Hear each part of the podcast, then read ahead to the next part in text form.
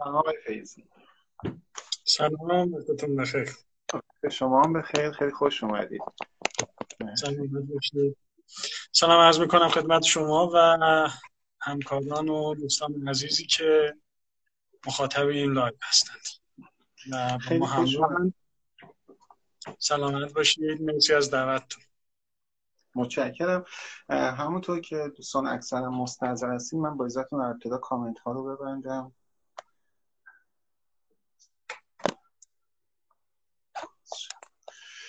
بسیار عالی. همونطور که مستحضر هستین آقای فیزی آقای دکتر فیزی سابقه طولانی در تدریس ترجمه و فعالیت در حوزه درمانهای موج سوم رفتاری دارن و به نوعی در این حوزه به عنوان یک صاحب نظر مطرح هستن. خیلی متشکریم که محبت فرمودن دعوت بنده رو پذیرفتن و می‌خوام که یه برم سر اصل مطلب. روی کردی که نزدیک به دو دهه تنها از ظهورش میگذره. چطور در صدد این هست که معادلات روانشناسی رو به نوعی به هم بریزه؟ من می‌خوام جمله از پاتریشیا باخ بخونم که خب جزء اولین افرادی بودش که با خود هیز هم کتاب نوشته. اون میگه که اکت باعث شده که DSM نسبتا بی اهمیت باشد و در ادامه به تنه میگه مطمئنا DSM یک ابزار کاربردی برای ارتباط با سایر متخصصان باقی میماند. خب سوال اینجاست که خب به مراتب DSM راهنمای درمانگران بوده تدریس میشه و به بفود ازش استفاده میشه. چطور همچین ادعایی رو مطرح می‌کنه؟ اینجوری می‌تونم بگم که حالا نمی‌دونم اون کوتیشنی که شما داشتید از مال چه سالی هست دقیقا؟ 2005 آره. حالا اولین کتابی که از اولین کتاب راهنمای اکت سال 1999 منتشر میشه. خب خارج از دنیای اکت بروس پول یه کتاب خیلی مهم می نویسه با عنوان Great Debate in Psychotherapy. مناظره بزرگ در روان درمانی. اینکه و محتوای کتاب در مورد این هست که روان درمانی چطور کار می‌کنه و چی کار می‌کنه و چطور کار می‌کنه. و توی اون میاد و انتقادهای خیلی تندی از DSM می‌کنه اصلا روان درمانی رو یا شاخه های محبوب روان درمانی منظورم بیشتر CBT هست. رو در واقع متهم می‌کنه که اومده و مدل پزشکی در مورد رنج انسان رو پذیرفته. بنابراین اکت وقتی این حرف رو می‌زد ما باید اینو بدونیم که توی یک کانتکست و توی یک بافت تاریخی این حرف معنادار بوده و اصلا جاش هم بوده که این همچین حرفی زده بشه. دهه 80 میلادی دههی هست که CBT میاد و اون معیارهای سازمان بهداشت در واقع روانی آمریکا یا سازمان ملی بهداشت روانی آمریکا رو قبول می‌کنه. شرکت ها طبیعتا اینجا شرکت های بیمه هم خیلی نقش دارن. چون می‌خواد می‌گفتن که شما ما می‌دونیم که الان مثلا فلان دارو برای فلان بیماری موثر هست. شما هم باید ما نشون بدید که فلان روشی که مدعی هستید. برای یه چیزی به نام اختلال روانی.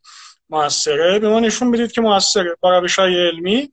و خب مدل پزشکی هم می‌گفت که شما باید بگید که عامل چی هست روش از بین برنده یا درمان کننده اون عامل اختلال چی هست.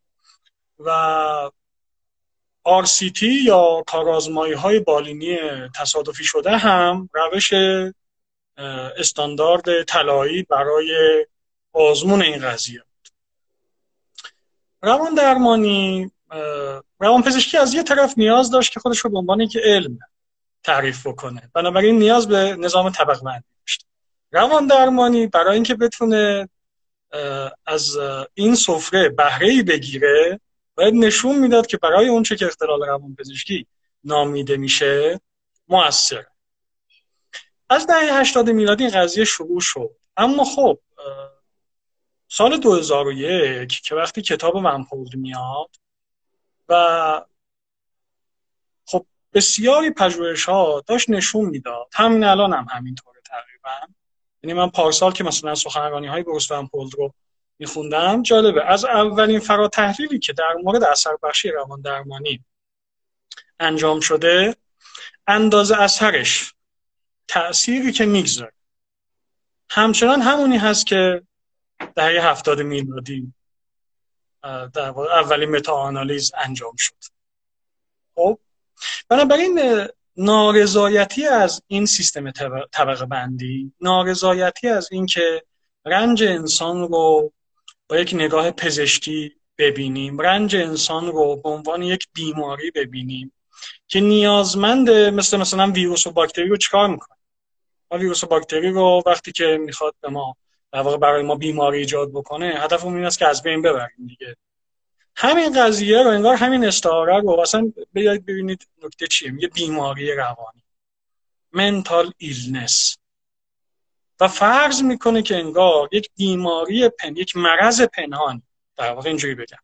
یک مرض به صورت پنهان در وجود انسان بدن انسان وجود داره.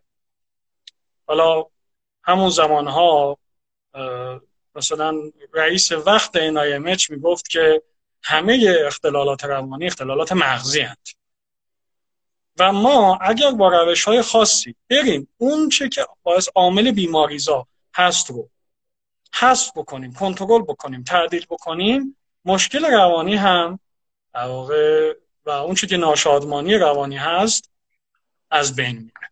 خب نشد. هنوز هم نشده. یعنی نکته اینجاست که هنوز هم خیلی از معیارها بیشتر اینه که علائم نشانه های اختلالات از بین برن. ACT با اون سنت قوی که پشتش بود رفتارگرایی رادیکال اسکینر. طبیعتا با همچین نگاهی نمی‌تونست موافق باشه. و واضح بود که علی رغم این که جنبش عزت نفس جنبش نمی‌دونم مثبت اندیشی.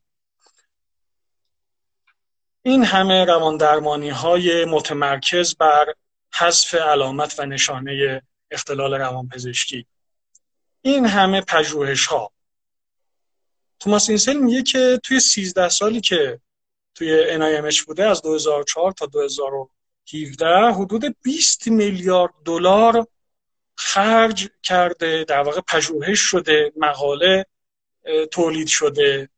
برای اینکه مثلا DSM بهبود پیدا بکنه برای اینکه فهم ما نسبت به اونچه که مشکل روانی نامیده میشه یا اختلال روانی نامیده میشه پیشگیری کردن از اون درمان از اون بازتوانی اون. و میگه علارم 17 سال تلاش و 20 میلیارد دلار پول خرج کردن سر سوزنی نتونستیم تکون بخوریم. به نظر که اکت اونجا داشته یه جور پیشگویی می‌کرده. البته نه اینکه اولین بار باشه این حرفو بزنه ها. خیلی های دیگه بودن. مخصوصا توی جنبش انسانگرا که مخالف سرسخت نگاه پزشکی و DSM وار به رنج انسان بودن. اما اکت هم اون موقع به خاطر اون مبنای نظریه قوی به خاطر اینکه واقعا تونست یک شبکه ارتباطی خیلی قوی حول و حوش و شکل بگیره. انگار خیلی طلبیده می‌شد همچین چیزی. از دهه 80 سی بی تی بسیار در موردش پژوهش شده بود اما پیشرفت چندانی اتفاق نیفتاده بود. هنوزم نیفتاده البته. در مورد اون شیوه کلاسیک. به لحاظ منظورم اثر بخشیه.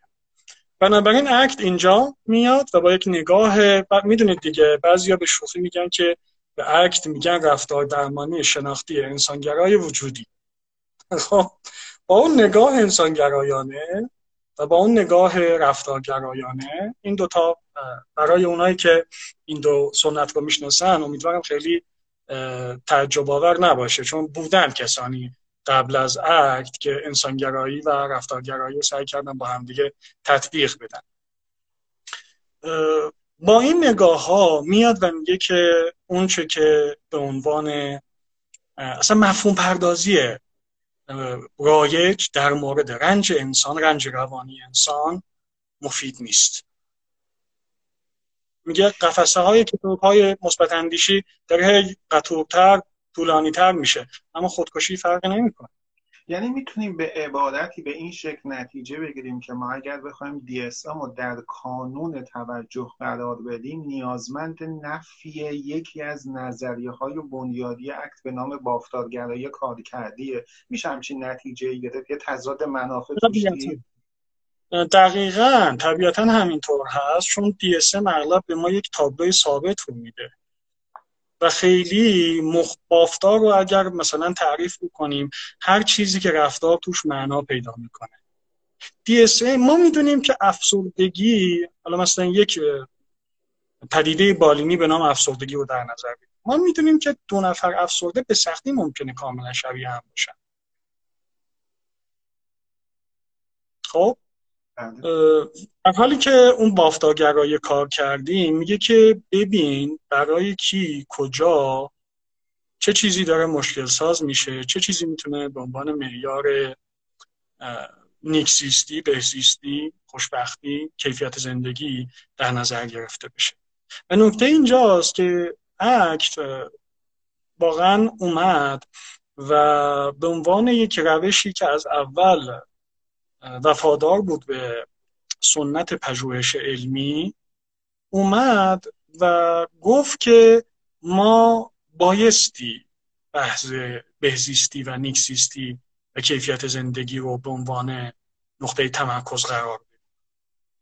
در حالی که توی DSM اغلب مسئله این هست که خب این اختلال ها با این علائم نشان ها وجود داره و وقتی که این علائم نشان ها از بین برند دیگه کار ما تموم شده. و اغلب روش هایی که خودشون رو با این DSM انتباق می‌دادن خب خیلی جالبه که کم پیدا می‌شد. پژوهش هایی که ضمنا بیان افزایش عمل کرد و هم بسنجن. خب یه نفر بله دچار مشکل شده. عملکردش اومده پایین. بهزیستیش اومده پایین. علائم نشانه ها رو مثلا کاهش دادیم. اون چی شد؟ اون هم افزایش پیدا کرد؟ بسیار داری عملا من می‌تونم از صحبت شما این نتیجه رو بگیرم که شما تقریبا نگاه مثبتی نسبت به کارآمدی DSM ندارید.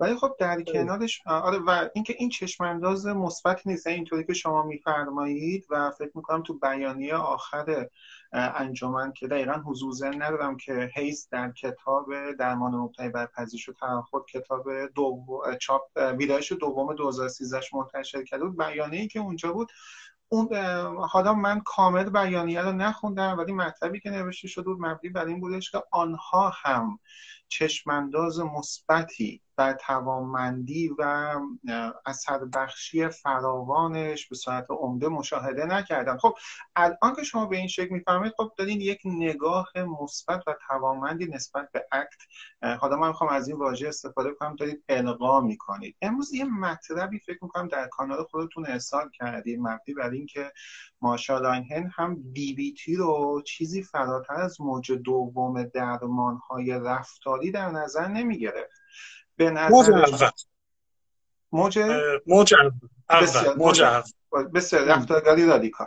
بسیار داری حالا بحث این که آیا الان بچه هایی که درمان های رفتاری شناختی کار می‌کنند اینها هم ممکنه اینجا این سال واسهشون به وجود بیاد که بحث دیستانسینگ و اکت گرفته گسترشش داده کرده فاصله گیری فراگیر و به زن خودش موج جدیدی رو آغاز کرده.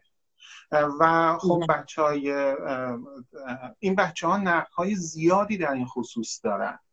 آیا به نظر شما چیزی اکت گامی فراتر از بحث فاصله گیری و گسترش داده و مطرح کرده یا نه؟ طبیعتا.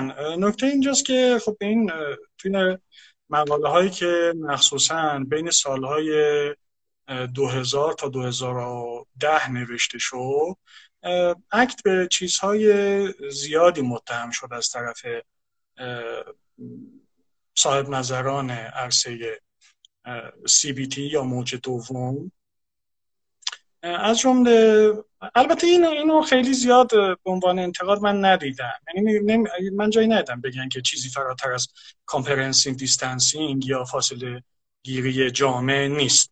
آره پروتکل های اول ACT بیشتر توش بحث اجتناب از تجربه و نومیدی سازنده مطرح بود و بحث گسلش یا defusion رفته رفته خب این چیز میشه پربارتر میشه مدل شش ضلعی تدوین پیدا می‌کنه خود به عنوان بافتار مطرح میشه mindfulness در واقع مطرح میشه. خب ما می‌دونیم که توی موج دوم رفتار درمانی شناختی چندان خبری از مثلا مایندفولنس نمی‌دونم بحث پذیرش بحث خود عنوان بافتار و حتی یک نظریه زیربنایی که این روش یا این متد درمانی بر اون متکی باشه اینها وجود نداشت. این قول مشهوره که موج دوم رفتار درمانی یک تلفیق عملگرایانه بین تکنیک های شناختی و تکنیک های رفتاری بود.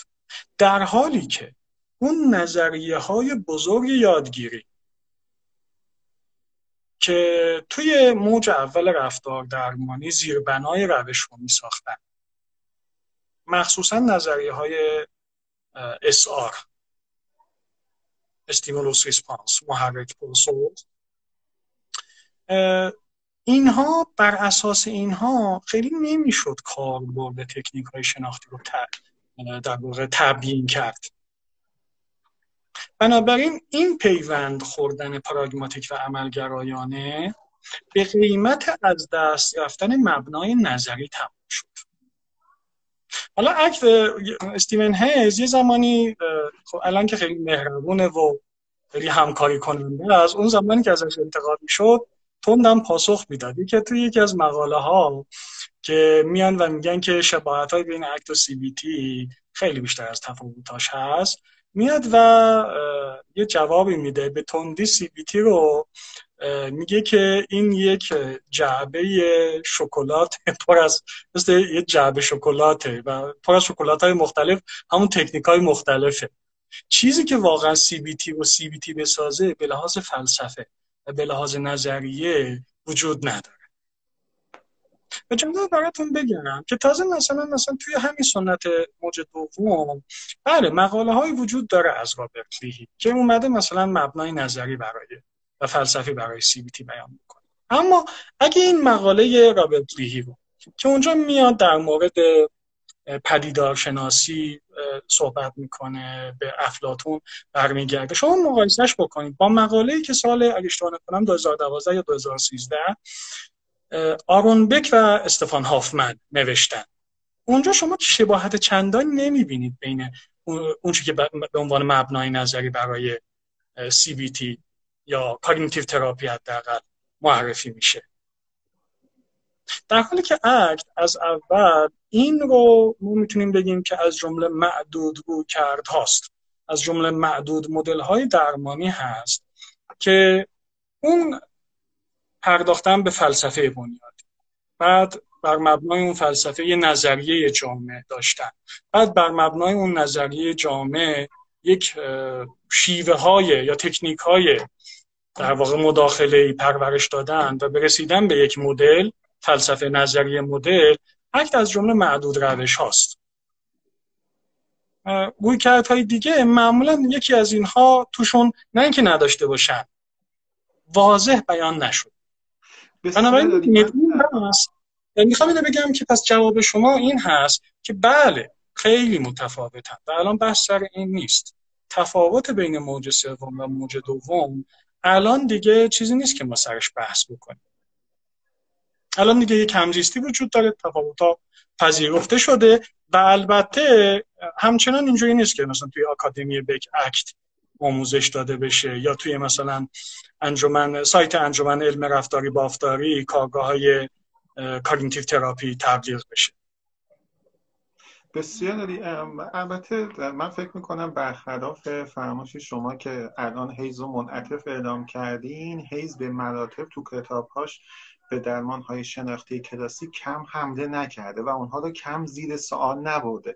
من می‌خوام که بخشی از جمله خود هیز رو بگم. میگه به ماندگاری دراز مدت یک با یک مدل بادینی مبتنی بر شناخت به عنوان یک تئوری زیربنایی تردید داشتیم. چندین مطالعه در اواخر 1970 تا اوایل 980 انجام دادیم و مدل های شناختی را آزمودیم که هیچ یک از آنها هدایتگر نبودند.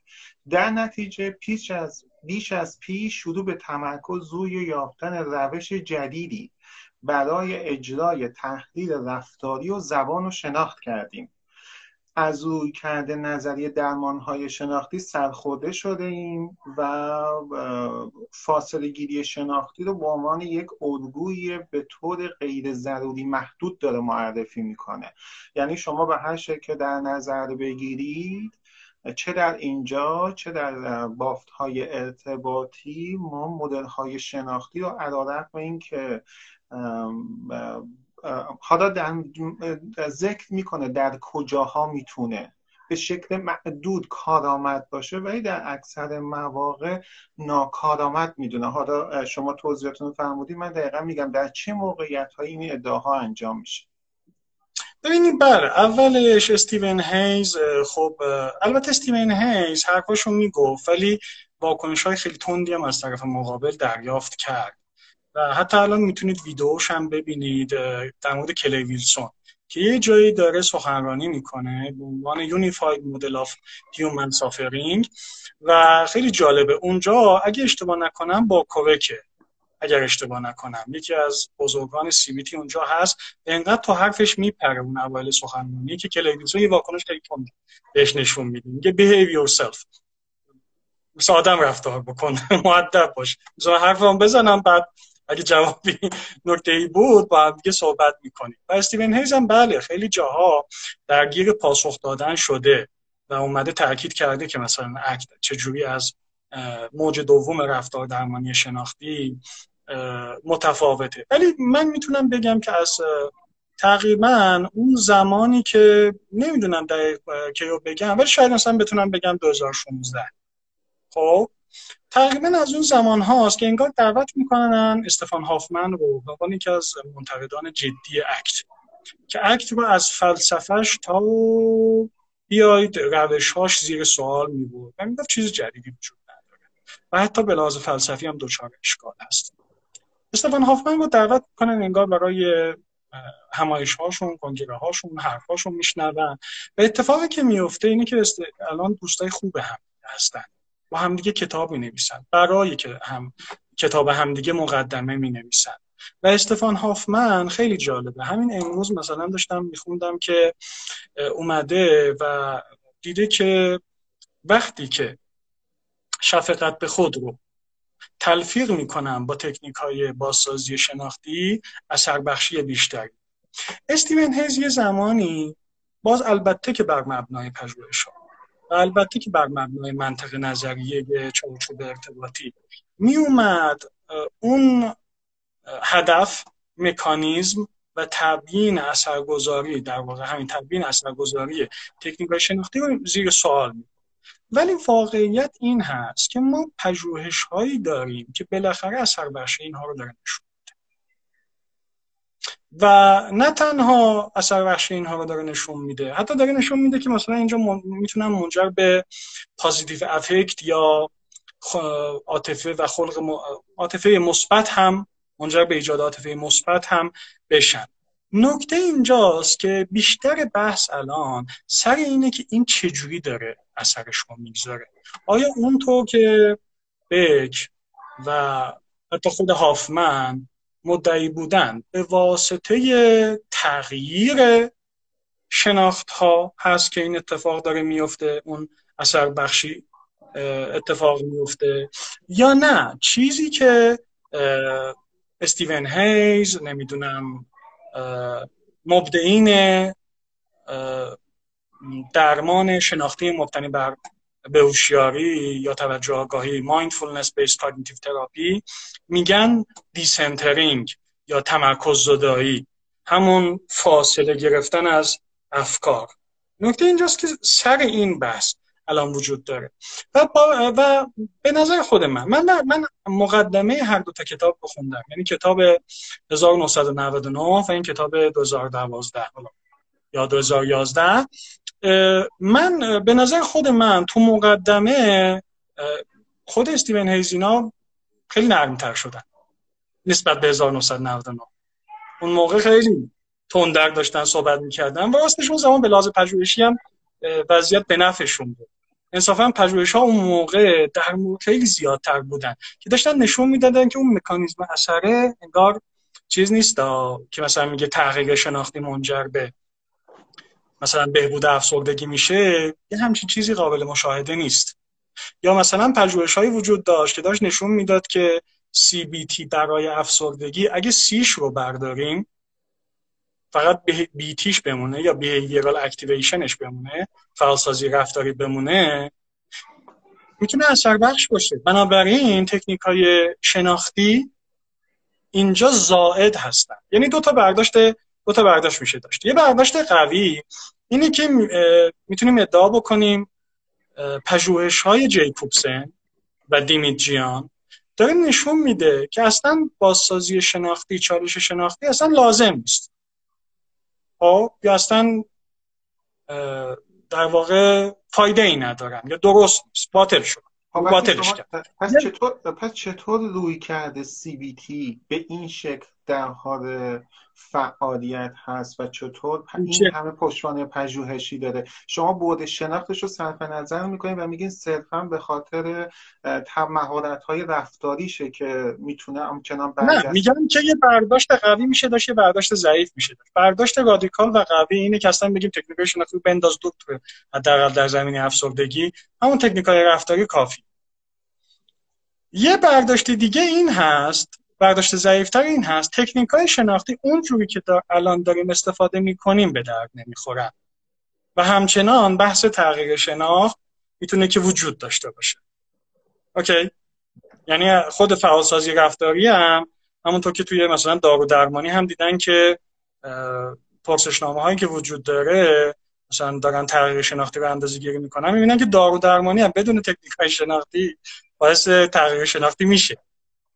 خب بنابراین وجود اونها یا حداقل شیوه استفاده از اونها زیر سوال میاد. چرا CBT بسیار رایج هست؟ چون بخوایم نخوایم از دهه 80 میلادی خودش رو با دستور کار سیاست گذاری های بهداشتی. خب؟ و شرکت های بیمه به خوبی تطبیق داد. یعنی بحث بیشتر از اون که بحث علمی باشه بحث این هست که funding یا بودجه گرفتن اون پژوهشگران CBT تو این زمینه بسیار بسیار موفق عمل کردن. اما وقتی که پژوهشگران مستقل یا پژوهشگرای دیگه از رویکردهای دیگه میان دارن در موردش پژوهش می‌کنن یه چیزهای دیگه مشاهده میشه که اون اینجوری بگیم. داره به ما نشون میده که یه چیزهایی از CBT قابل ویرایش هست قابل بهبود هست.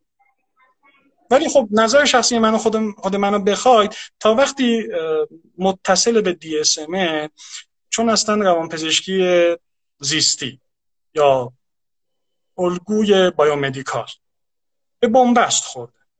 چون اون به بنبست خورده هر روی کردی که به نحوی خودش رو به این الگو یا محصولات اون مثل DSM متصل بکنه و فقط خودش رو تو اون زمینه ها تعریف بکنه به نظر من داره فقط توی یک مسیری میره جلو که خیلی پیشرفتی وجود نداره. بسیار داری. البته فکر می‌کنم که خیلی از دوستان CBT آنچنان با شما همدل نباشن. حالا در کنارش من می‌خوام که جمله از خود هیتز رو بخونم. میگه CBT یک پکیج بزرگ است که بسیاری از آن رفتاری است و بیشتر آن حس تجربی مطلوبی ایجاد می کند وقتی عنصر کلیدی در مطالعات به چالش کشاندن جنبه های شناختی چندان مفید نیست. و در واقع به بله. نظر می رسد برای برخی از گروه مراجعان مضر هم باشد. نمی‌توان روابط شناختی یاد گرفته شده از قبل را حذف کرد. خب ما تو سی بی تی بحث رویدادهای شناختی رو داشتیم. ما بحث تجربیات خصوصی رو داریم و کار بر روی اونها به سمت تغییر رفتار. ما الان ببخشید ما الان یه مؤلفه دیگه در ACT داریم. یعنی یه مقدار متغیرهای مستقل و وابسته ما تغییر کرده. ما در اینجا بحث بافتار رو داریم. ما اگر بحث بافتارگرایی رو از بحث descriptive ش فاصله بگیریم پیش بینیش رو کاری نداشته باشیم به سمت functional حرکت بکنیم خب می‌بینیم اونجا که پیش بینی و کنترل رو حیث ترجیح میده از واژه اثرگذاری استفاده بکنه. خب حالا شما حتما علتش رو میگید. ولی من می‌خوام ببینم که این بافتاد چیه؟ چون ما پیشتر از بحث تغییر رفتار قابل مشاهده فراتر رفتیم بحث رفتار کلامی رو داریم رویدادهای شناختی رو هم در کفه رفتار داریم قرار میدیم و اونها رو در بافتار داریم تحلیل می‌کنیم. و این آره و این معرفی دیگه رو وارد کرده. میگم یه مقدار توازن به هم خورده این که حتی اگر ادعا بشه که اکت چیزی فراتر از شکل جراخورده بیت نیست اینجا تناقض ها آشکار میشه. این رو به چه شکلی میشه بیان کرد این رو به چه شکلی میشه توجیه کرد؟ ببینید ما باید برگردیم اینجا یه ذره به فلسفه اکت فلسفه زیربنایی اکت. و هر فلسفه در واقع هر روی کردی بخواد یا نخواد یک فلسفه علم یا یک جهانبینی درون خودش داره. و توی این جهانبینی هر جهانبینی برای خودش واحد تحلیل داره. خب؟ یا استعاره ریشه ای داره. استعاره ریشه ای توی مثلا فلسفه رئالیسم یا واقع گرایی که حالا به نوعی میشه گفت که زیربنای سی بی تی رو می‌سازه. البته واقع گرایی نمی‌دونم عنصر عنصری المنتال رئالیسم حالا چجوری ترجمهش میشه کرد. ولی نکته اینجاست. میگه که یه ماشینی وجود داره. انگار استاری اساسیش ماشینه. میگه ما اگه این ماشین رو خوب بشناسیم به این معنا که جزئیات و در واقع اجزای این ماشین چیا هستن؟ چجوری به هم پیوند می‌خورن؟ این ماشین چجوری داره کار می‌کنه؟ بعد روی اون اجزا اگر کار بکنیم می‌تونیم که کارکرد ماشین رو هم تغییر عمل کرده در واقع ماشین رو هم تغییر بدیم. استعاره اساسی ماشین. توی اکت استعاره اساسی اقدام کلیت یک فرد در بافتار. حالا این بافتار چیه؟ هر چیزی که رفتار بر بستر اون رخ میده. و معمولا بافتار از نگاه اکت دو تا معلفه داره. که من وقتی دارم میگم دو تا معلفه داره اینها به هم پیوسته هستن لزوما نمی‌تونن هم دیگه جدا باشن صرفا فقط جهت ایزاه روشنسازی دارم میگم. یکی تاریخچه فرده. مثلا من با یک تاریخچه زندگی الان تو موقعیت کنونی دارم به پاسخهای به سوالهای شما پاسخ میدم. اقدام کلیت فرد در بافتار که به صورت مداوم داره جریان پیدا می‌کنه. پس تاریخچه زندگی من و موقعیت کنونی داره رفتارهای من رو می‌سازه. علت رفتارهای من هست. بافتار به این من است. اوکی. بله. در حالی که توی مثلا اینجا میاد میگه که شما بنابراین نمی‌تونی فکر رو یه چیزی در نظر بگیری که انگار مثلا یه جایی هست توی یه جایی به نام ذهن هست بعد بری اونجا و تغییرش بدی. مسئله اینجاست که اون چه که اتفاق میافته اینه که محتوای اونچه که من دارم الان دارم فکری که من الان دارم اگه بخوایم بر اساس اک نگاه بکنیم و بر اساس قوانین و اصول مخصوصا روانشناسی رفتاری نگاه بکنیم این غیر قابل زود در, در واقع پاک شدنه. یعنی قابل پاک شدن نیست. قابل زدودن نیست. قابل یادگیری زدایی نیست. و من درمانگر اکت به جای در واقع من کاری نمی کنم من وارد ذهن کسی نمیشم. من میام. وقتی باهاش دارم صحبت می‌کنم و بهش مثلا یاد میدم. یه شبکه شناختی وجود داره مثلا. فرد وقتی این فکر رو به سراغش میاد که من بیکفایتم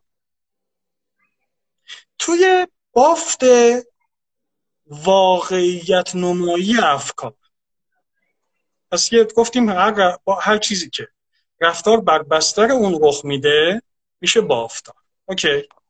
تاریخچه یادگیری یک فرد توی یک توی موقعیت کنونی منجر به این شده که این آدم افکار خودش رو یعنی فعالیت نمادینی که در اونو در او رخ میده رو من بیکفایتم.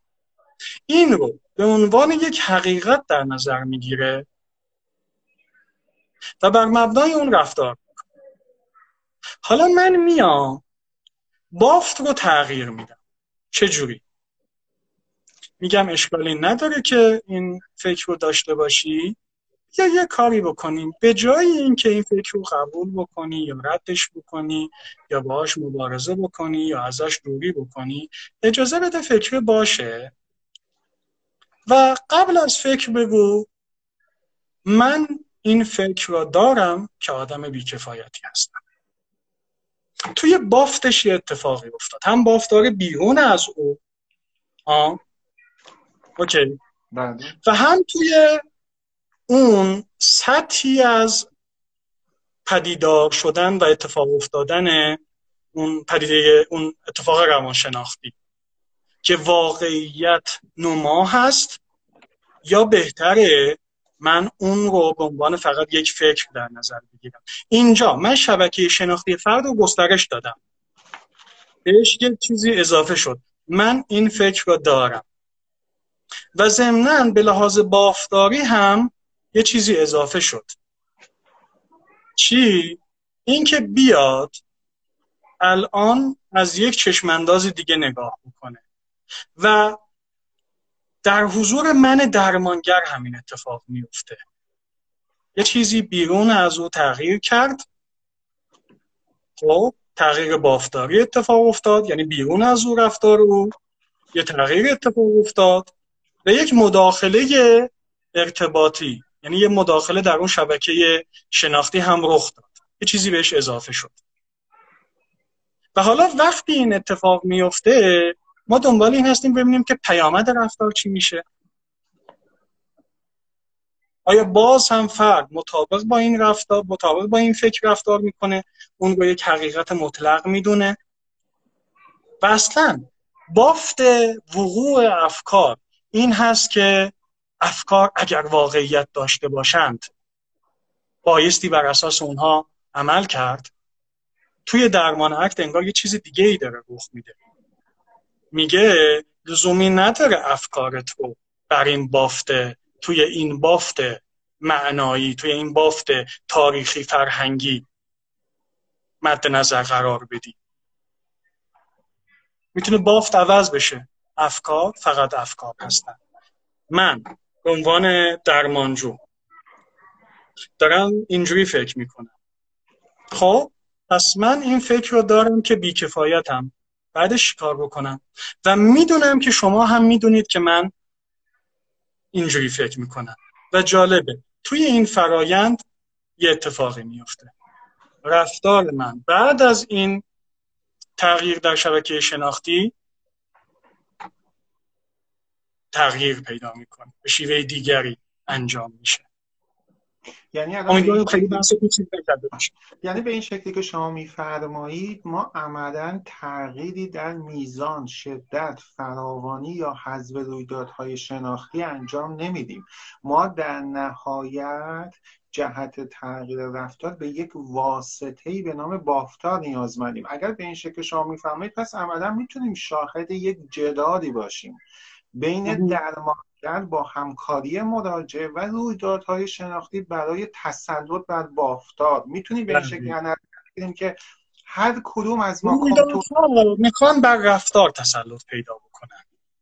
و این اتفاق میفته یعنی تسلط رویدادهای درونی و نمادین بر رفتار.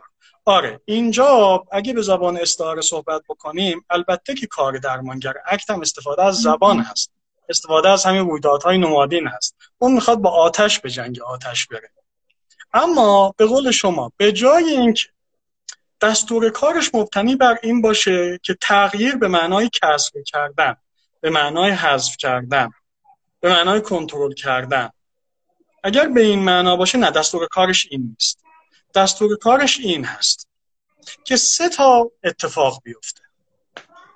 به جای درگیری با محتوا به جای در واقع این که محتوا مشغول محتوای رویدادهای درونی افکار و هیجانها بشه تماس لحظه به لحظه با اونها داشته باشه.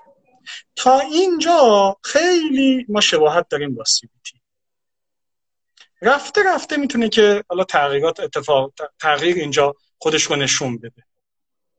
یواش یواش به جای اینکه درگیر محتوا بشی بیا و اونها رو بپذیر. بذار باشن.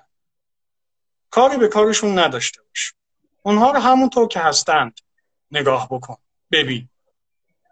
اوکی؟ و سومی بحث این هست که تصریح ارزش ها اون انگیزش های اساسی که در واقع ارزش ها موتورهای انگیزه یا تعریف انگیزه توی عکت هستن دیگه.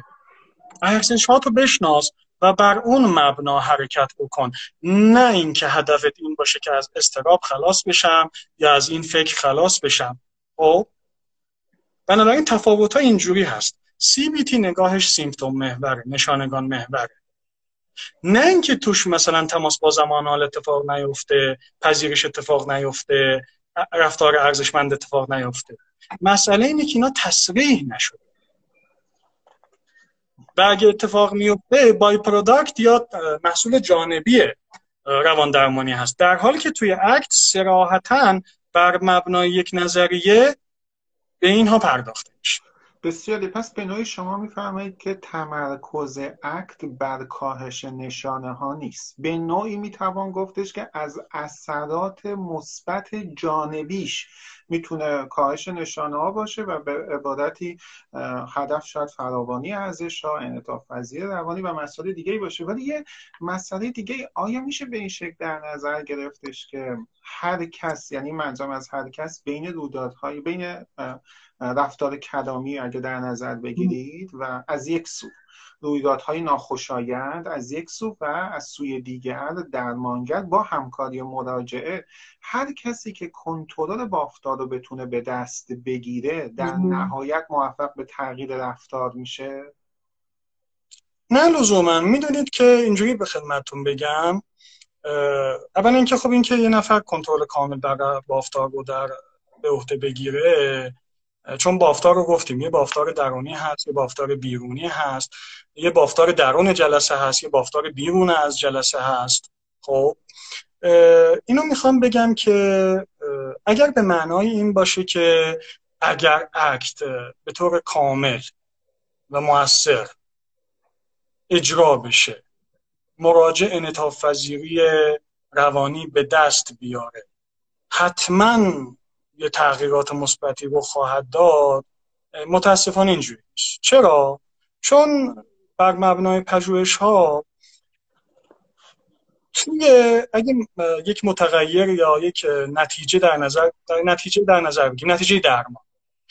80 الی 87 درصد واریانس اون نتیجه اون درمان شدن مربوط به عوامل فرادرمانی هست. برای خیلی جای کمی میمونه برای روان درمان؟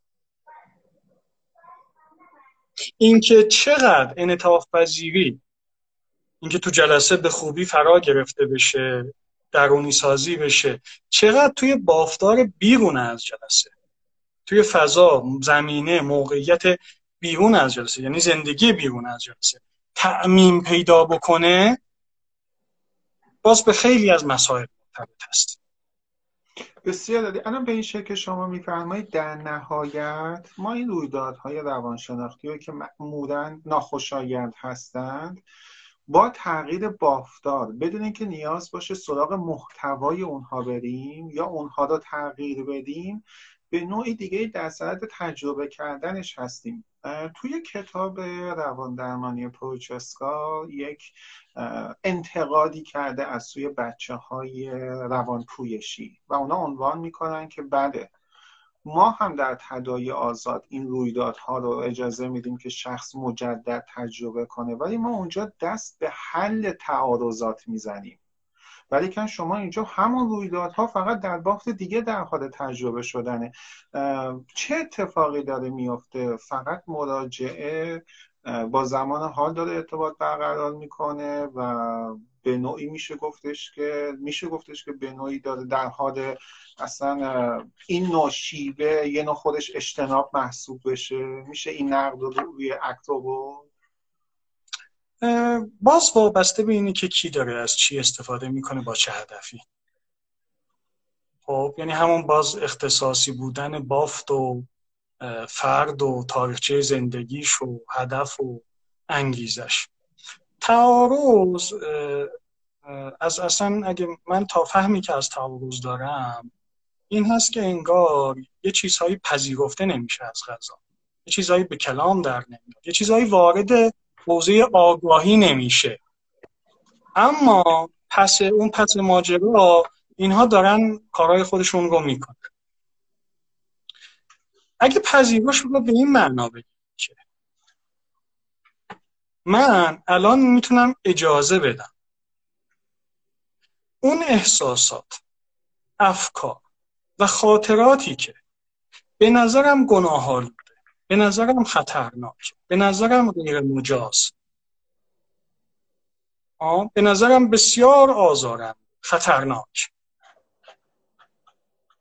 یاد گرفته شدند و سرکوب میشن. تحریف میشن. بدنی سازی میشن. الان بیان وارد آگاهی بشن. من اونها رو کاملا ببینم. متوجهشون بشم. به عنوان هیجان فکر احساس تا محصول تاریخچه زندگیم به اونها نگاه بکنم و مشفقانه این رو قبول بکنم که این تاریخچه زندگی منه اینم محصولاتشه. بخشی از هویت من هست. اما من اونها نیستم. یا اونها همه من رو تعریف نمی کنند خب این چه تفاوتی داره با رویکرد روانکاوانه؟ این چه تفاوتی داره با رویکرد روانپویشی؟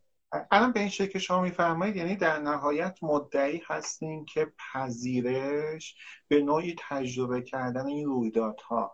همانطور که هستن بدون هیچ گونه انکار تحریف یا فرار کردن از اونها به صورت آمدانه و آگاهانه همون کاری هستش که به نوعی دیگر در روان پویشی در حال اتفاق. من درست متوجه شدم؟ بله بله. مکانیزم مثلا اون عوامل عمومی روان درمانی رو در نظر بگیریم یه بخشیش همین هست که فرد می‌تونه که مواجه بشه با بخش های ناخوشایند وجودش. با اونها درگیر نباشه. بتونه تمامیت اینتگریتی یا یک پارچگی رو تجربه بکنه. از قضا مثلا من توی من شباهت های تکنیکی بسیار زیادی می‌بینم. بین ISTDP روان درمانی پویشی فشرده فشرده و کوتاه مدت با اکت به لحاظ تکنیکی من خیلی خیلی شباهت دارم می‌بینم. و حتی می‌تونم بگم که توی ISTDP خیلی ریزبینانه تر دارن می‌پردازن به تشخیص در اون جلسه اجتناب آمیختگی متصل نبودن با زمان حال نمی‌دونم آمیختگی با خودپنداشت.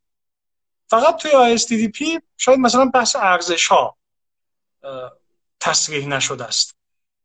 و البته نظریه تفاوت داره. اما به لحاظ تکنیکی از غذا من خیلی شباهت می‌بینم بین اکت خواهر دوقلوش فب و روان درمانی پویشی فشرده کوتاه مدت. بسیار حالا یه چیزی می‌خواستم در مورد کتاب پروچاسکا به خیال بشی می‌تونم به این شکل در نظر بگم شاید بزرگترین نقطه اشتراکشون از بین نرفتن رویدادهای ناخوشاینده و تلاش بیش از حد برای حذف اونها عملا مشکل رو دو چندان می‌کنه. ولی ما در اونجا مکانیزم های دفاعی کارآمد داریم. ولی در عکس آنچنان اجتناب تجربه یا محدود می‌کنه که ما حتی زمانی که در خصوص مکانیزم دفاعی تسعید یا والای صحبت می‌کنیم اونجا باز اکت براش میاد تبصره می‌ذاره. میگه این رفتار حتی اگر در چارچوب منافع جامعه باشه باز مهمه که شخص اینو در چه بافتاری داره انجام میده. آیا این رفتار می‌تونه شد خب خب اینجا پیچیده تر نیست اوضاع؟ آره طبیعتا. من یه مثالی می‌خوام بزنم. در مبدع همین تعریف در همین صحبتی که داریم داستانی که داریم می‌سازیم دارم میرم جلوها ممکنه هر دوی ما در مورد اینکه مثلا توی روانکاوی بحث تحصیل چی هست و اینا بر خطا باشیم. حداقل من که اصلا تو این زمین خودم متخصص نمی‌دونم. اون یه نکته می‌خوام بهتون بگم. از زمان اسکینر بحث رفتار prosocial یا رفتار مفید اجتماعی مطرح بوده. توی ACT هم الان خیلی مطرح هست. از طرف دیگه وقتی که وجه انسانگرایانه و وجودگرایانه هم داره. میگه ارزش ها freely chosen هستن یعنی آزادانه انتخاب شده. این وجه وجودگرایانه و انسانگرایانه ACT هست. بنابراین ببینید یه چیزی یه مثالی می‌خوام بهتون بزنم. چارلز منسون من اخیرا داشتم یه مستندی رو در مورد این یارویی که در واقع اون قتل سریال های قتل های سریالی مشهور تحت نفوذ این آدم رخ داد مستندی رو در مورد اون نگاه می‌کردن. این آدم تاریخچه یه زندگی واقعا مصیبت داشت. و معلومه که کسی که اون تاریخچه زندگی رو اونجوری پی در پی تروما ببینه معلومه که توی بزرگسالی هم خیلی انتظار نداریم که آدم خیلی که میگن رفتارهای مفید اجتماعی انجام بده. با این حال این آدم موسیقی هم کار می‌کرد.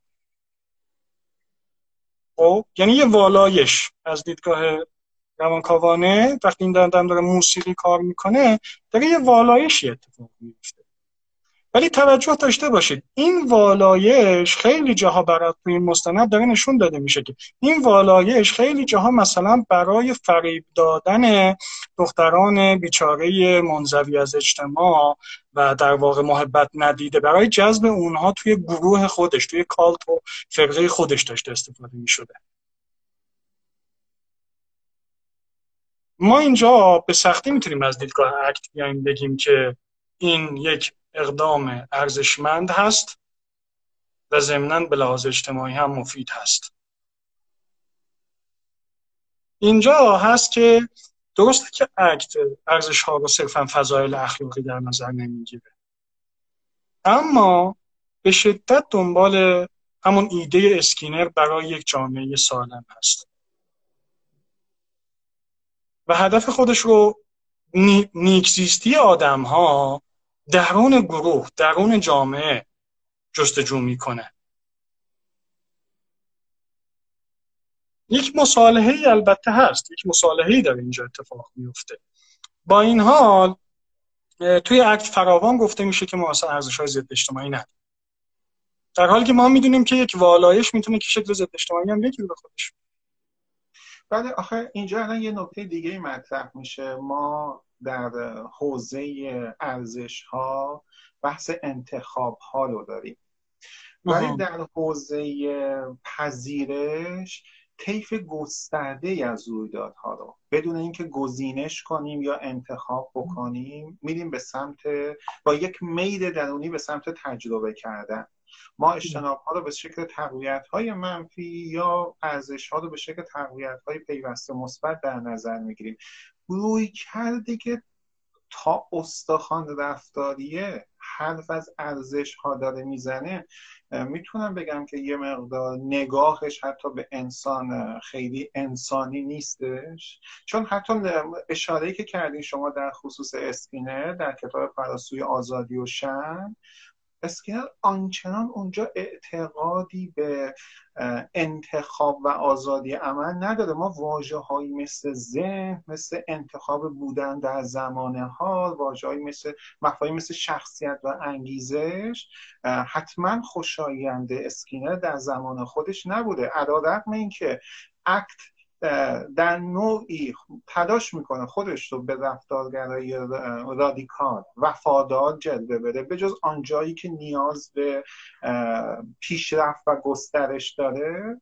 ولی چطور میشه انتظار این واژه ها رو ازش داشت؟ ما حتی اونجا می‌بینیم که اسکینر میگه که مزدی هم که به کارگر پرداخت میشه به نوعی کنترل غیر آزارنده است. یعنی در پیوسته. حالا ما چطور و من از خود حرفی هم نکنم. فلکسمن فلکسمن برکتش در کتاب درمان و استرسا در, در کتاب درمان مبتنی بر پذیرش و تنخانیش اونجا میگن که بخش عمده از ارزش ها می‌تونه حاصل ارزش های اصلی نباشه و حاصل هنجارهای جامعه یا فرهنگ رایج باشه. خب ما اینجا چطور می‌تونیم حرف از ارزش ها بزنیم و به این شکل نگاه انسانی هم در نسبت به اون داشته باشیم؟ ببینید داخل بحث این خیلی الان نکته میاد که اصلا تعریف انسان چی هست خوشبختی چی هست نمی‌دونم. اینا بحث های در واقع فلسفی و پیشا تجربی میشه. ولی اگر هر معیاری که بیایم خب ببینیم اکت از کجا داره میاد. اگه یک نگاه گروه مدار داره. یعنی حتی توی مثلا از علم تکاملی وقتی میاد استفاده می‌کنه با اون زیست شناسانی همکاری می‌کنه که دقیقا مخالف ایده ژن خودخواه هستند. و انسان رو یک موجود همکاری طلب. انسان رو یک موجود در واقع همکاری جو و شفقت از اینجا میاد همکاری از اینجا میاد. اصلا زبان از این همکاریه به وجود اومده. یک موجودی که خیر او خوشحالی او سلامتی او بهزیستی او درون گروه. داره شکل می‌گیره. این شاید بمونه برای یک بحثای بعدی که ما بیشتر این رو بکار اما نکته اینجاست که خب خیلی فاصله گرفته از اسکینر. و البته که اسکینر خیلی نیت های خوبی داشت. اسکینر معتقد بود این ایده ای که وجود داره در مورد شأن و آزادی از قضا باعث آشوب بیشتر شده. از قضا باعث شده که انسان ها ناخوش... ناخوشنودتر باشن. okay؟ و این رو هم در نظر داشته باشید. من یه چیز رو می‌خوام اینجا واضح هم بگم که کارل راجرز حداقل تو اتاق درمان کارل راجرز، راجرزی عمل نمی‌کرد. اسکینری عمل می‌کرد. هرچند ناخودآگاه پژوهش هایی که ریچارد رواکس یکی از شاگردای ناخلف راجرز انجام میده نشون میده که راجرز اون unconditional positive regard رو نمی‌تونسته که انجام بده. یعنی unconditional نمی‌تونسته که توجه مثبت احترام مثبت رو نشون بده. راجرز هم خیلی وقتا مشروط داشته پاسخ می‌داده.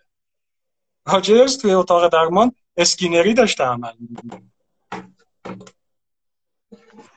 سلام دو از شما و دیگر دوستان متاسفانه گویا به علت محدودیت لایف قطع شده بود.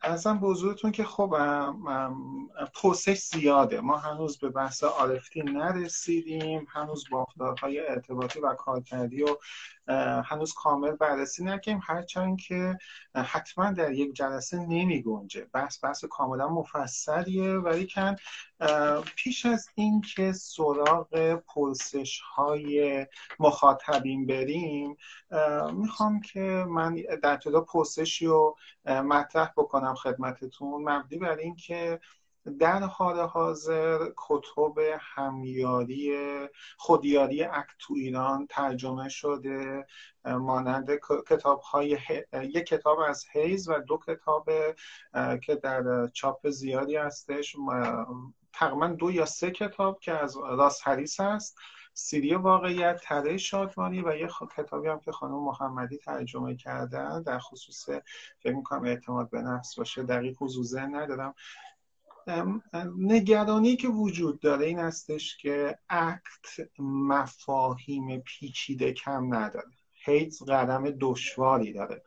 از جمله توانمندی همیاران هیدز این بوده که مانند راسلیس تونستن مفاهیم بسیار پیچیده رو به شکل ساده و قابل فهم برای مخاطبان عرضه بکنن روی کرده وارد خونه ها بکنن و کاربردیش بکنن. اونجا که هیز میگه که عمل مؤثر داشتن در زندگی خیلی بهتر از اینکه صرفا احساس خوبی داشته باشی. ولی سوال من اینجاست که این کتاب ها آیا برای درمانگران کفایت می‌کنه یا نه؟ درمانگران بهتر استش که کتاب هایی با سطح بالاتر یا متفاوت رو مطالعه کنه. به نظر من اینا, اینا نقطه شروع خوبی هستند.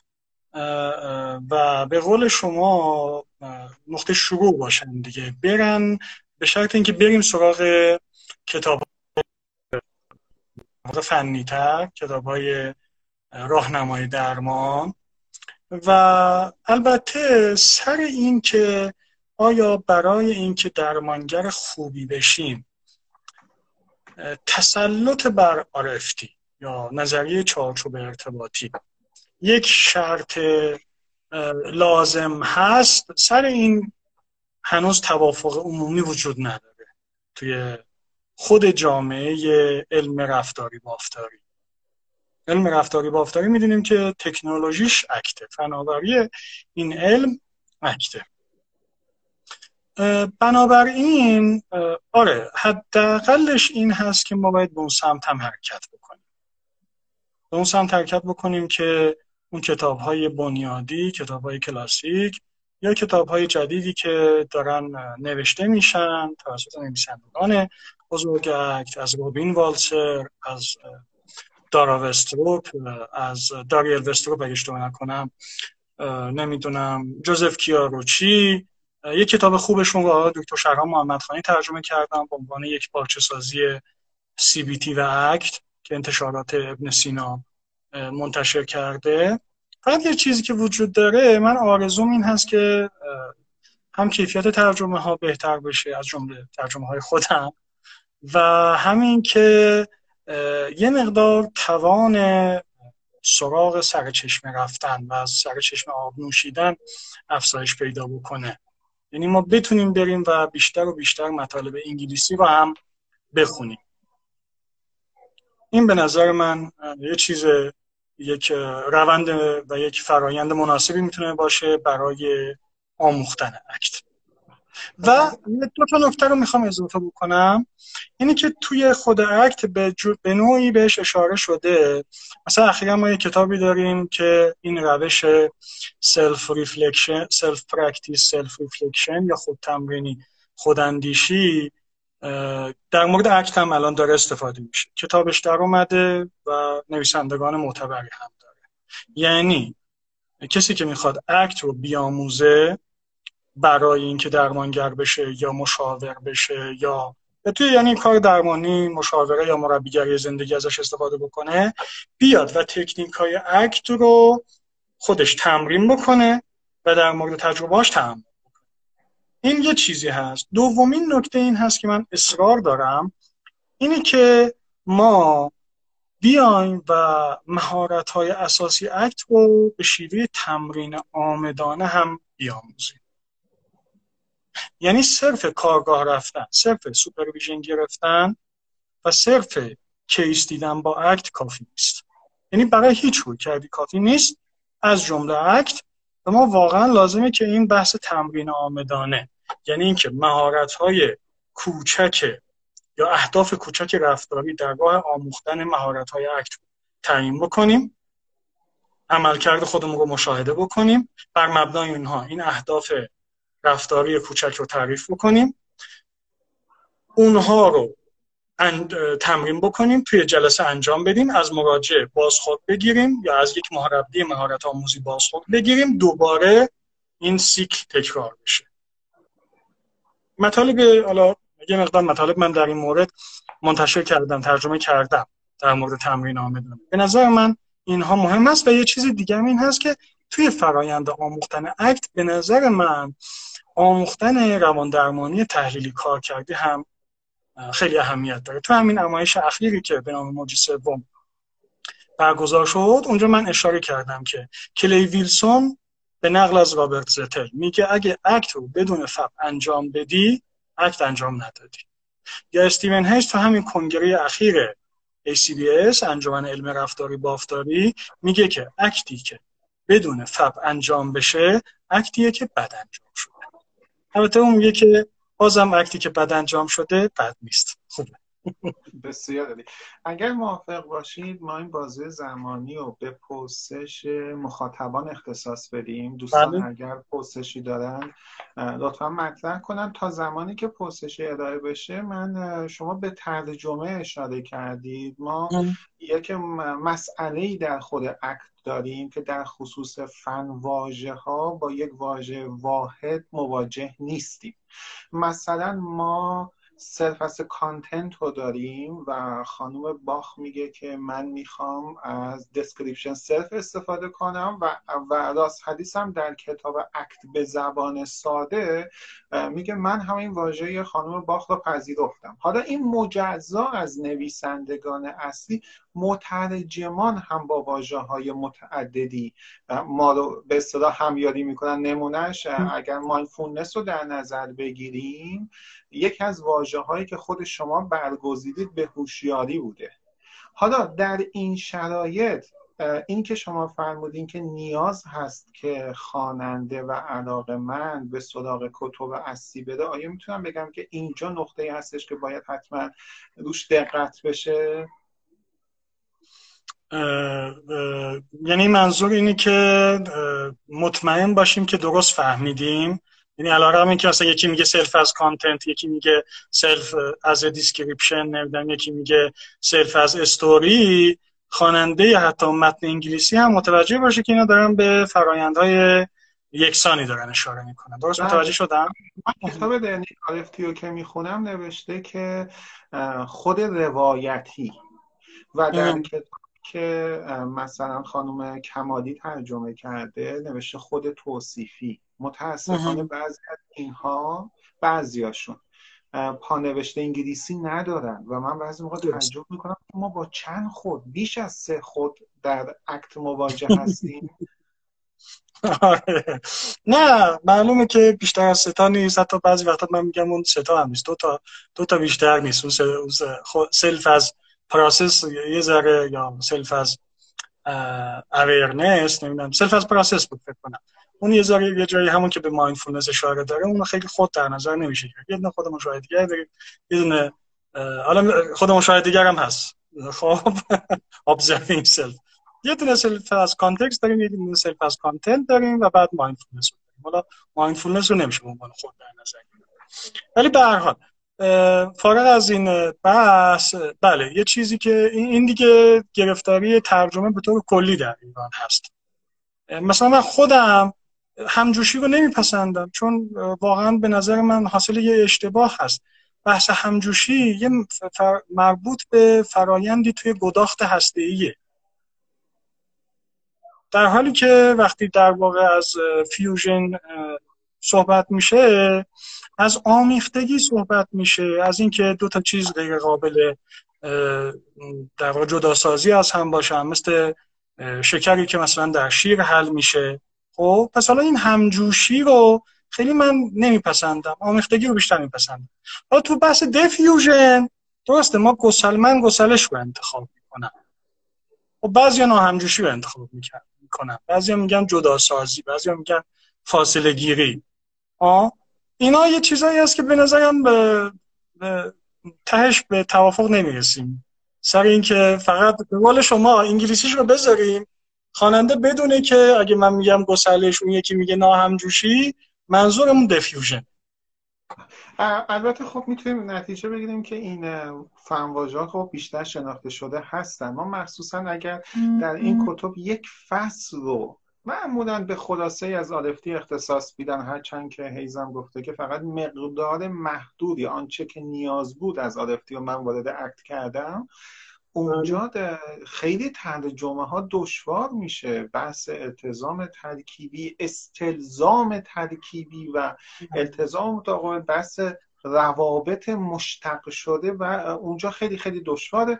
فقط متاسفانه زمانی که live قطع شد یه فرمایشی داشتید که در ادامهش این سوال پرسیدن دوست خوب اون آقای یاسینی مبنی برای اینکه لطفا در مورد پذیرشی که اونم مشروط بود توسط راجع صحبت بکنید.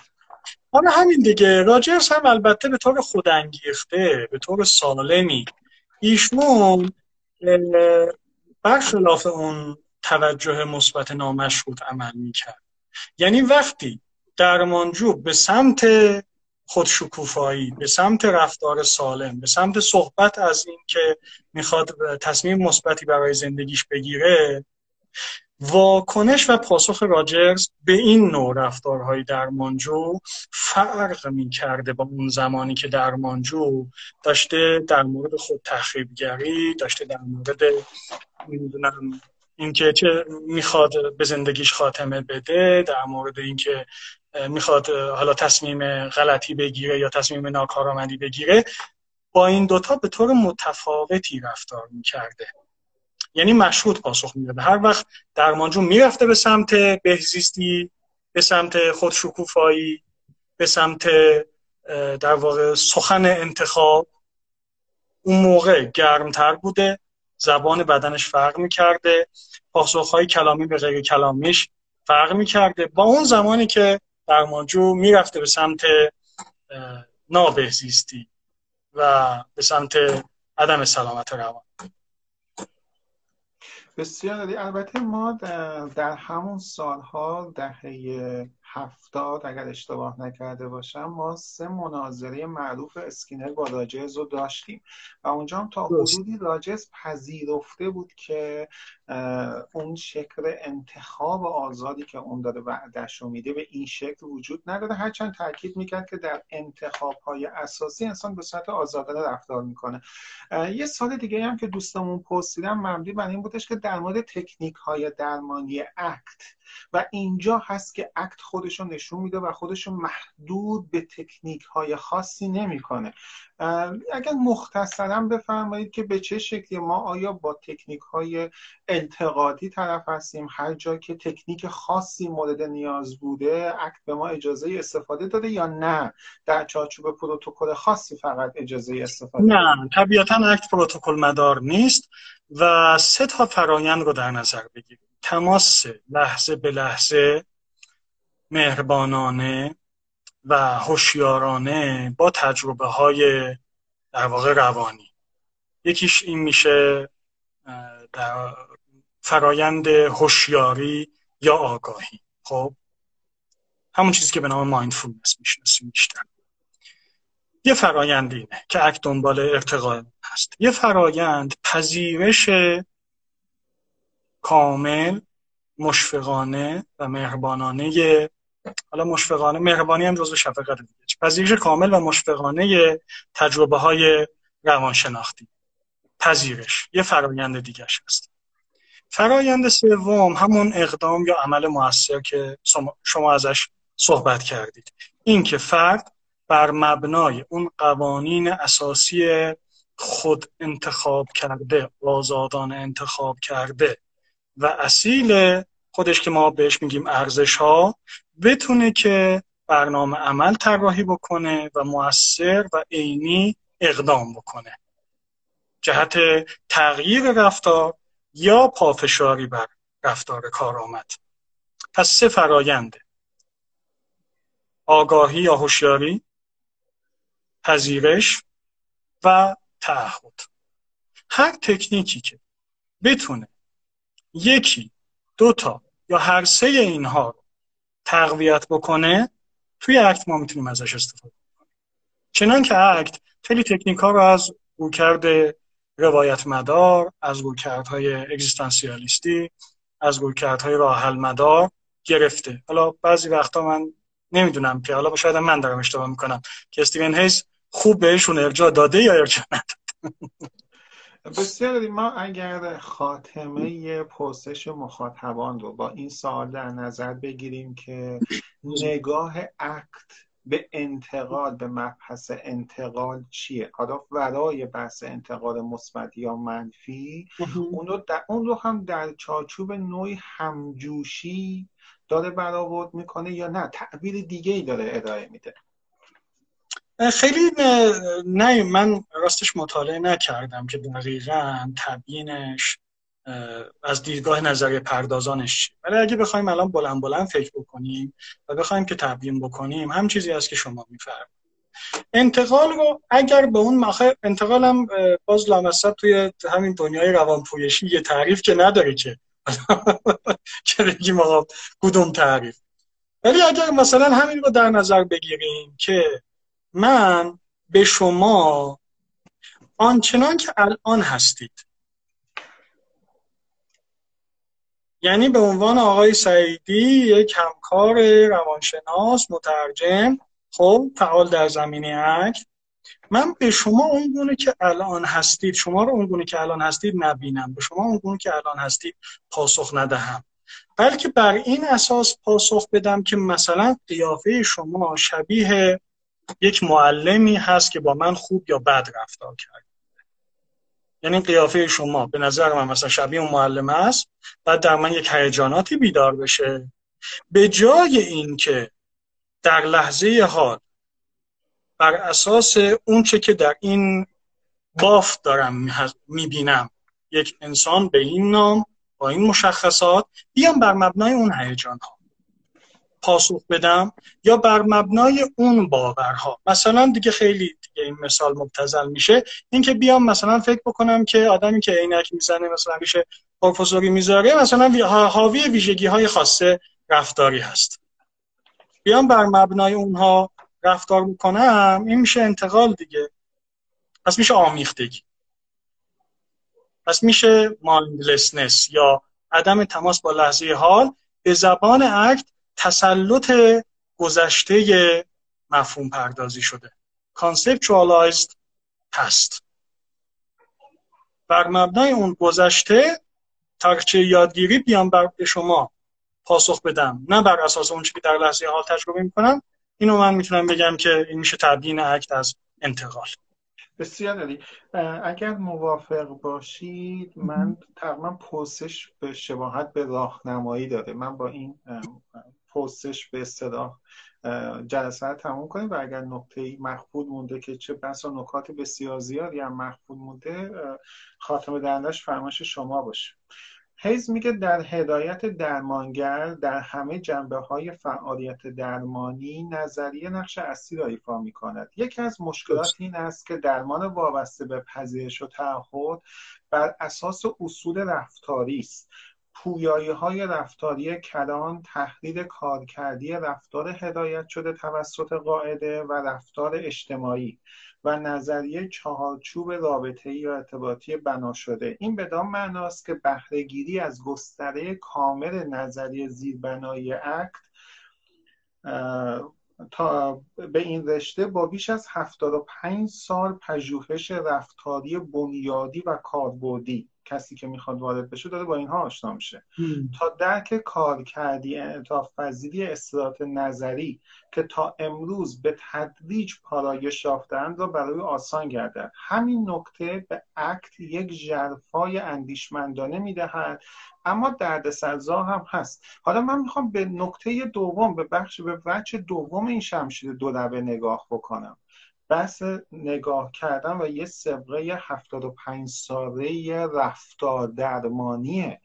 الان درمانگری که می‌خواد وارد حوزه اکت بشه آیا نیازمندی هستش که اشراف کامل به این پژوهش ها به این مقالات و به دو نظریه بنیادی اکت داشته باشه؟ یعنی ما همچین فضای دشواری رو بدو هستیم؟ نه طبیعتا طرف خودش هم این نیست. مثلا من تو کارگاهش هم شرکت کردن خیلی اینجوری ما رو غرق بافتاگرایی کار کردی و نظریه چارچوب ارتباطی نکرد. یعنی یه بخشی از یک ماجول مثلا از ده تا مثلا ده هفته بود. یه بخشی از یک هفته مربوط به شد به اینها.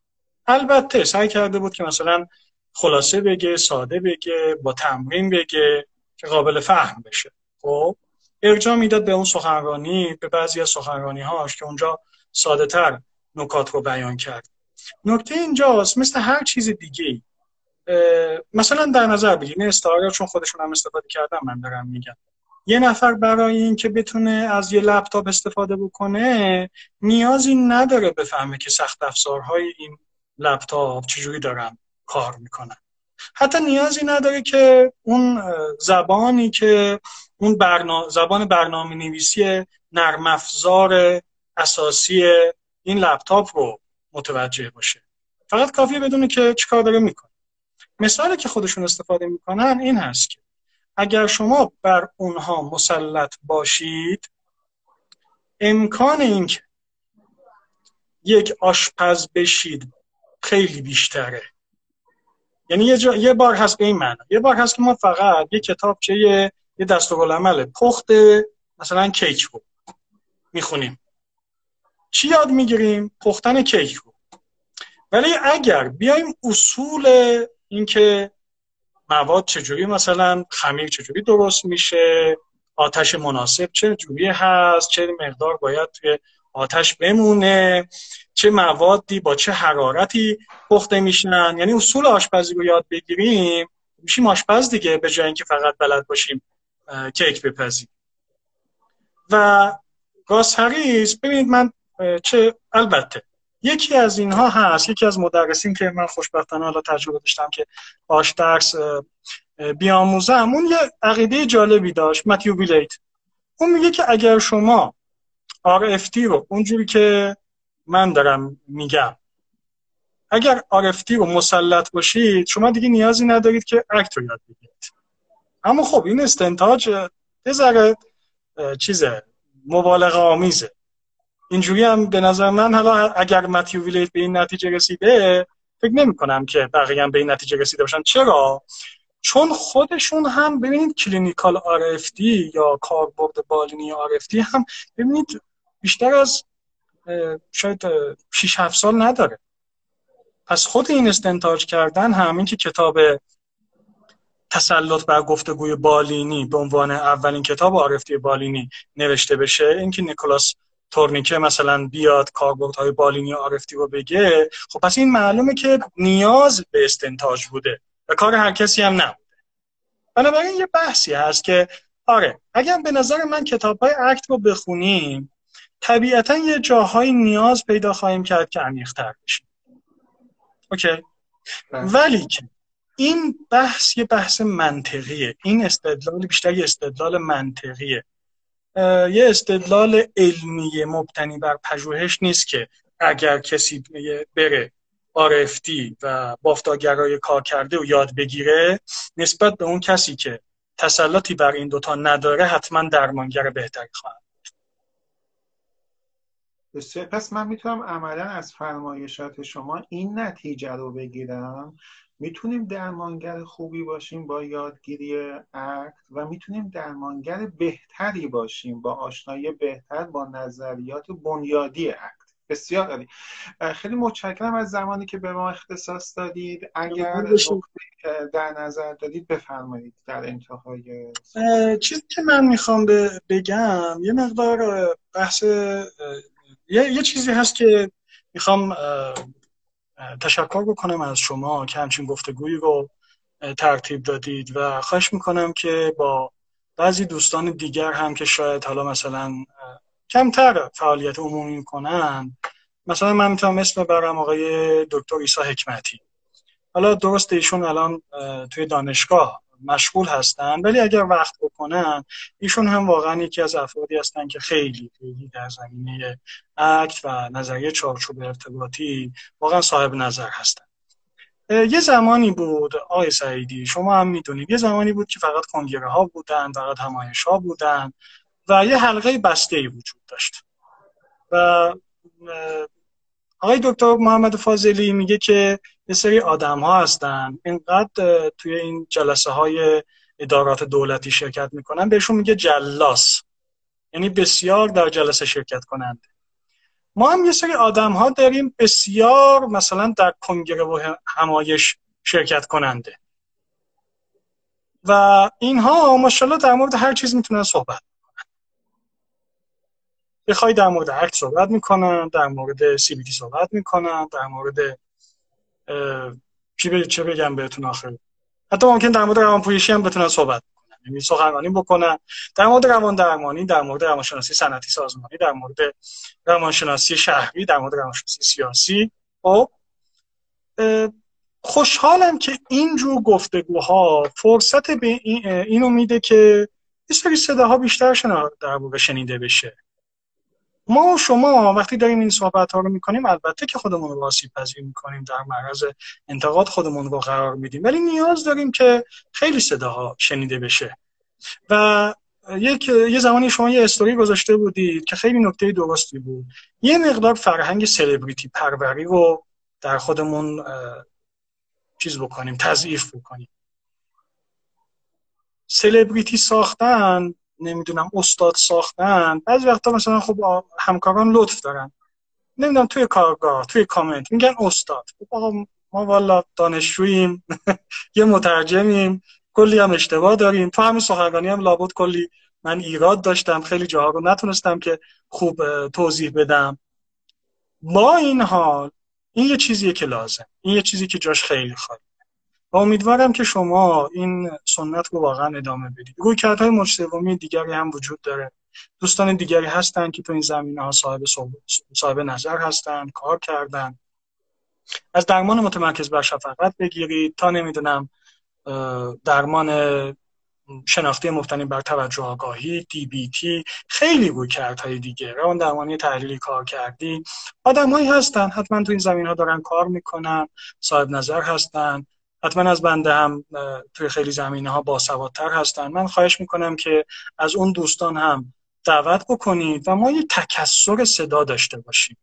تکسر بیان داشته باشیم. لزومی نداره. یک حلقه بسته شکل بگیره. اونجوری که متاسفانه انجمنهای علمی فقط توی همایش هاشون اگه ما واقعا بیایم یه تحقیق بکنیم من می‌تونم شرط ببندم.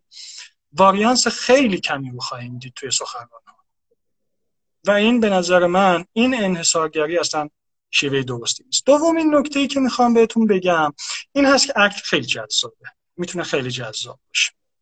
امیدوارم که اونایی که اکت یاد می‌گیرن این رو به عنوان بهترین رویکرد در نظر نگیرن به عنوان برترین رویکرد در نظر نگیرن و امیدوارم که همون پیام انعطاف پذیری روانی رو در مورد خود اکت هم در نظر داشته باشن. اکت تلفیق شده است با خیلی از روی کردها من خودم تلفیقش کردم و و اینو از معلمینم در واقع یاد گرفتم. باز اینم چیزی نیست که باز به اعتباری به خودم بدم که من این کارو شروع کردم. نه.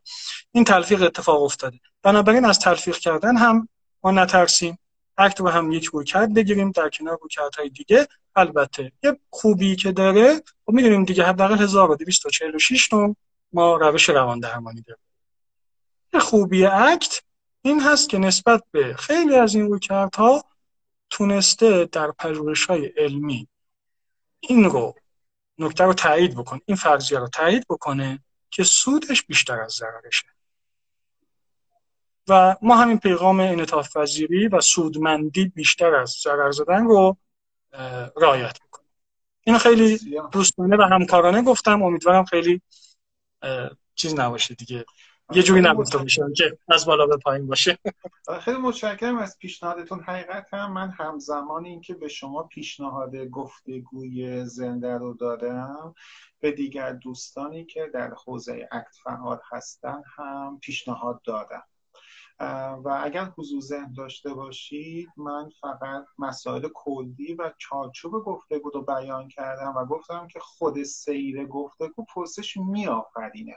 یعنی ما پرسش های از پیش تعریف شده و مکتوبی نداشتیم که خدمتتون ارسال کنیم و می‌تونم بگم که در حال حاضر تنها شخصی که این گفتگو رو به این شکل مداد استقبال قرارداد شما بودید و من هم علاقه مندم و آرزو می‌کنم که بدین شکل بدون اینکه نیاز باشه که پستشان حالت نمادین بگیرن و از پیش پاسخهای مشخصی داشته باشن این در سلسله گفتگوهای ادامه داشته باشه. هرچند که خیلی علاقه مندم که در سلسله گفتارهای بعدی از زمان و دانش شما مجدد بهره ببرید.